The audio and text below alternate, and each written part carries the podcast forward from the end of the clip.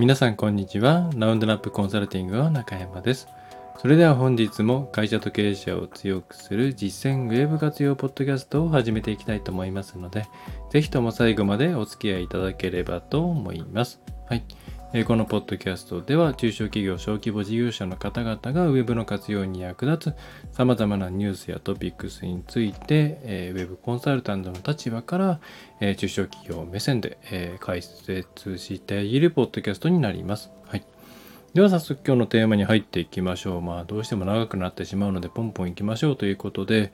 えー、そうですね、今回、えー、チャット GPT 周りでいくつかニュースがあったんですが、その中の一つで、まあ、これは今に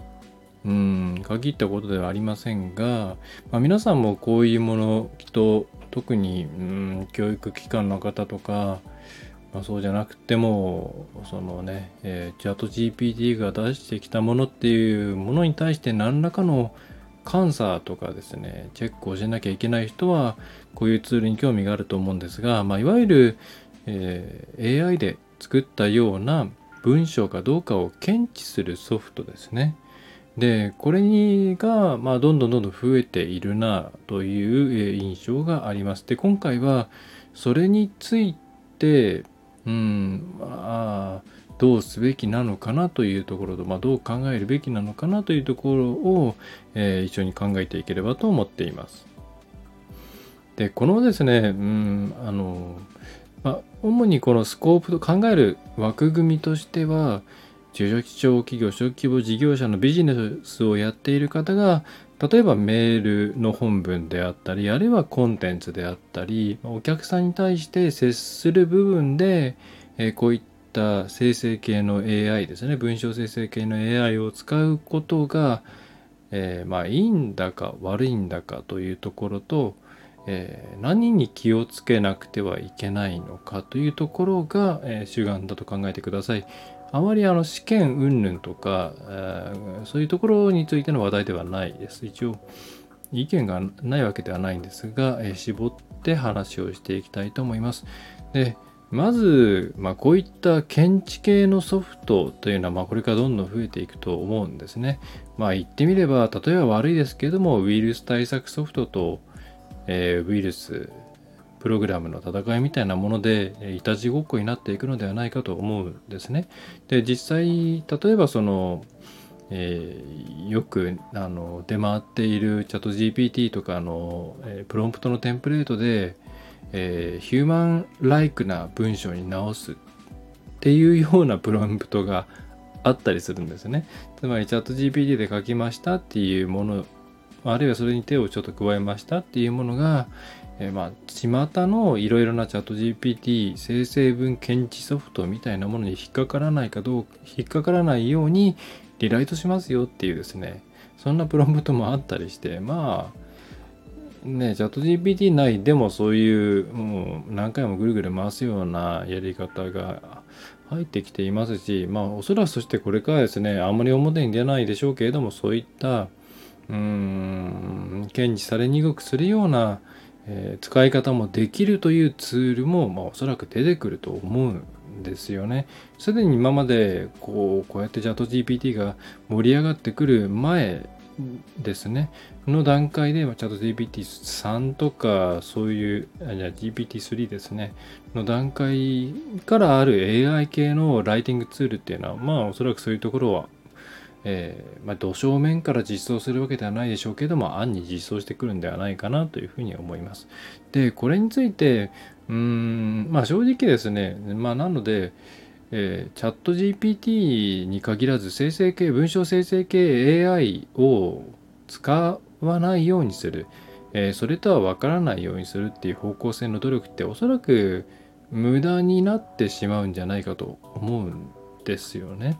でなので中小企業の方々の考え方としては、まあ、道具としてそれを使うのは、まあえー、道具として使ってよくて、まあ、ただそれがお客さんに対してフィットしているのかどうかとか言い回しとかトーンマナーとかあるいはその内容について間違っていないかとか、まあ、そういうチェックをしていけば、まあ、それでいいのではないかなというふうに思っています。でなのでそこに関して言えば、まあ、自分の都合のなんだろうな便利な本当にコパイロットですよね。前回か前々回ぐらいのポッドキャストでもお話をしましたけれども便利なアシスタントとして使っていくという方向がいいと思うので無理になんなんですかね、えー、使用を控えたりとか、えー、する必要もないと思います。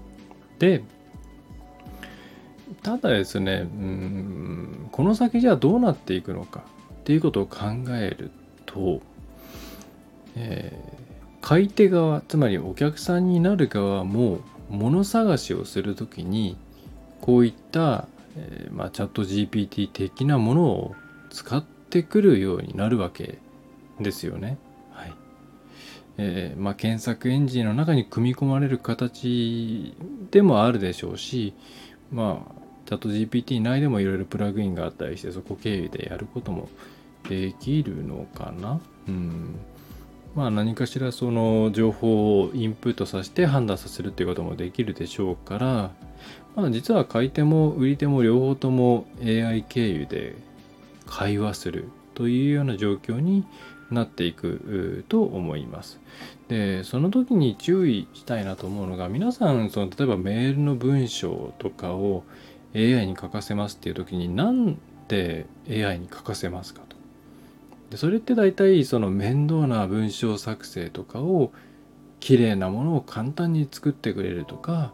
ねあの自分で書くよりも丁寧で分かりやすい文章を書いてくれるとかそういう感じだと思うんですよ。そして皆さんはそれを省力化という観点でしか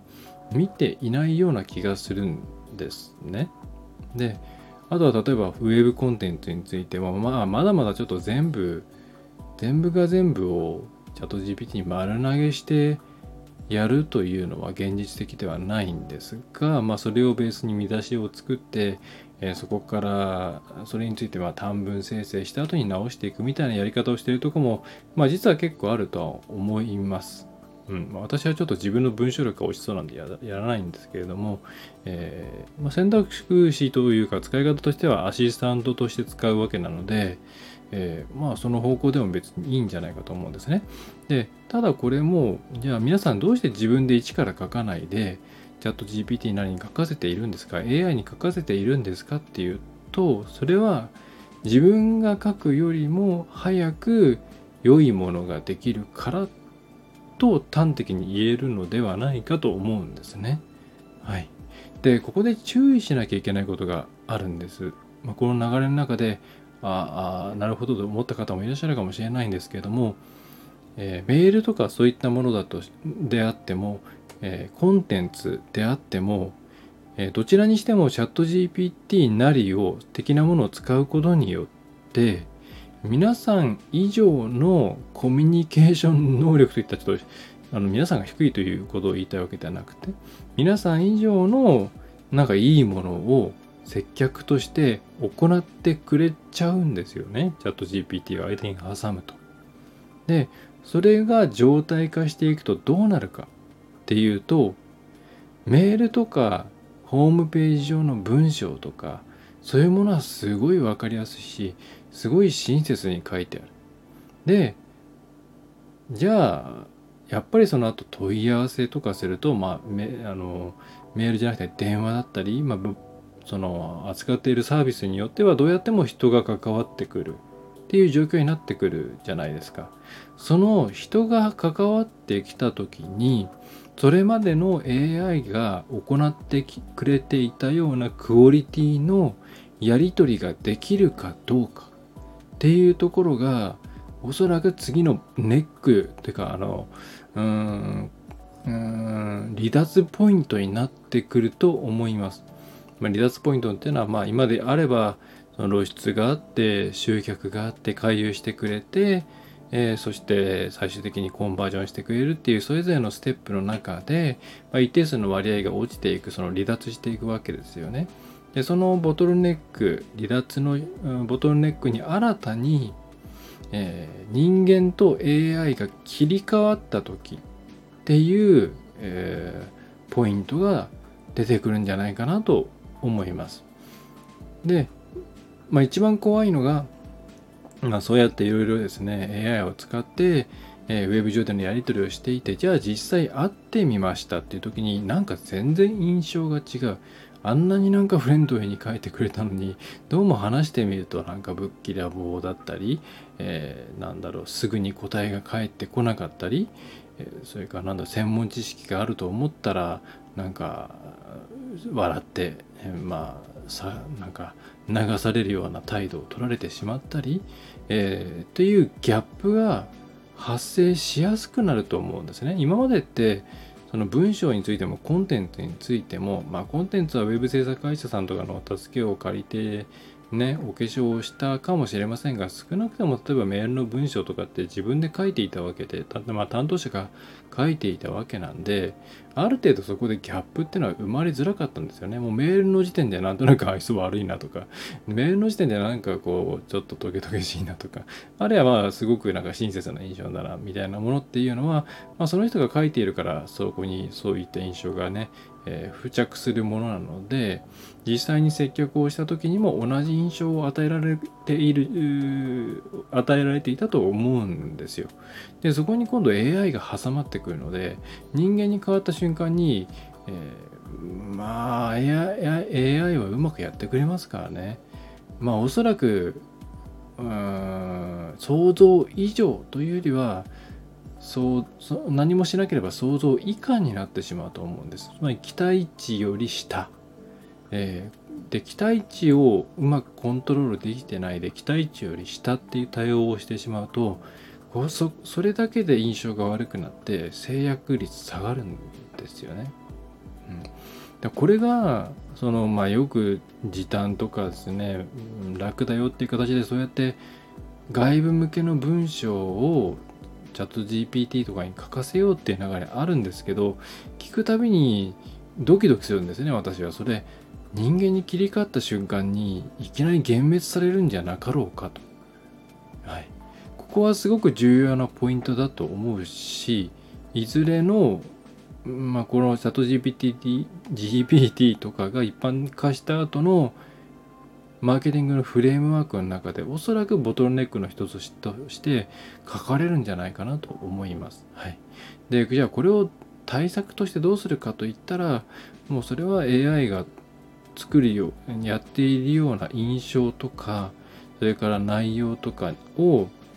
自分たちもできるようになるっていうしかないと思います。AI に手加減させるのは無理なので、AI はもう全力でしか基本的にはやれない。ですので、えー、それに自分たちを合わせるしかないですよね。だからこれからそれを使って接客をやらせようとか考えている方は、その後ろに控えている人間も含めて、えー、強化していかなきゃいけないっていう考え方を持って、え、やっていった方がいいと思います。えね、もうチャそのチャット GPT とかが進化すればするほどナチュラルになっていくわけです。ね。例えるならですね、じゃあ、なんかのプロフィール写真を AI に、ね、自分の写真をベースになんか、えー、なんいい印象を与えるものにちょっと修正しておいてみたいなこともできるようになるわけです。できるプロンプトをすごいちゃんとやってる人は、何でしょうね、 Stable Diffusion とかでやっちゃうんでしょうね。でもそれで実際に会ったら全然印象違ったらもうすごいすごい幻滅じゃないですか。それのビジネス版が発生しやすい環境になっていくと思うので、え皆さんは是非あのそこを気をつけながら、えー、活用していくということを、えー、覚えておいていただければと思います。はいまあ、活用しないっていう選択肢はそれはそれでなしだと私は思うので、まあ、いかにしてそこのボトルネックの部分をうまく減らしていくことができるのか、えー、そこを、えー、何でしょうね仕組み化して考えていっていくと一つ落とし穴が回避できるのではないかと、えー、思います。はいえー、ということで今回の内容は以上ですねお。結構コンパクトに収まりましたね。15分ぐらいですね。はい。いやなんかそういうドキドキ感を正直こういうノリノリでそういう記事が結構ああったりすると怖いなって思うんですよね。特に地域証券の場合って絶対人絡んでくるわけなので、そこで新たなギャップが起きてしまうとこれは怖いなぁと。そこの部分だけアウトソーシングしますよっていうサービスもおそらく出てくると思うんですよね。その、えー、インサイドセール的なものああるいは単純な窓口について、えー、外注しますよっていうもの出てくると思うんですけどその後ろに控えている結局最終的にエンドユーザーというかまあ買い手と触れ合う人々がそこについていけているのか。ここはものすごく重要ではないかと思います。なっていう感じですね。はい。えー、ということで今回の内容としては以上になります。ね、便利なツールではありますがそれを作った使ったことによってお客さんの心理とか行動がどう変わっていくのか是非その辺りをこの件に限らず押さえておいて、えー、予防線予防していければ言っていただければと思います。はいそれでは最後までお聴きいただきましてありがとうございました。中小企業、小規模事業を中心にウェブを使いこなせない、デジタルを使いこなせない企業をゼロにするという形で活動活動をしております。株式会社ラウンドナップ代表取締役の中山がお送り出しました。また次回のポッドキャストもぜひお付き合いください。またご質問はフォームから、えー、ぜひ iTunes などだったらですね、レビューとかえー、書いていただけるととっても嬉しいです。はい。ではまたよろしくお願いします。Bye.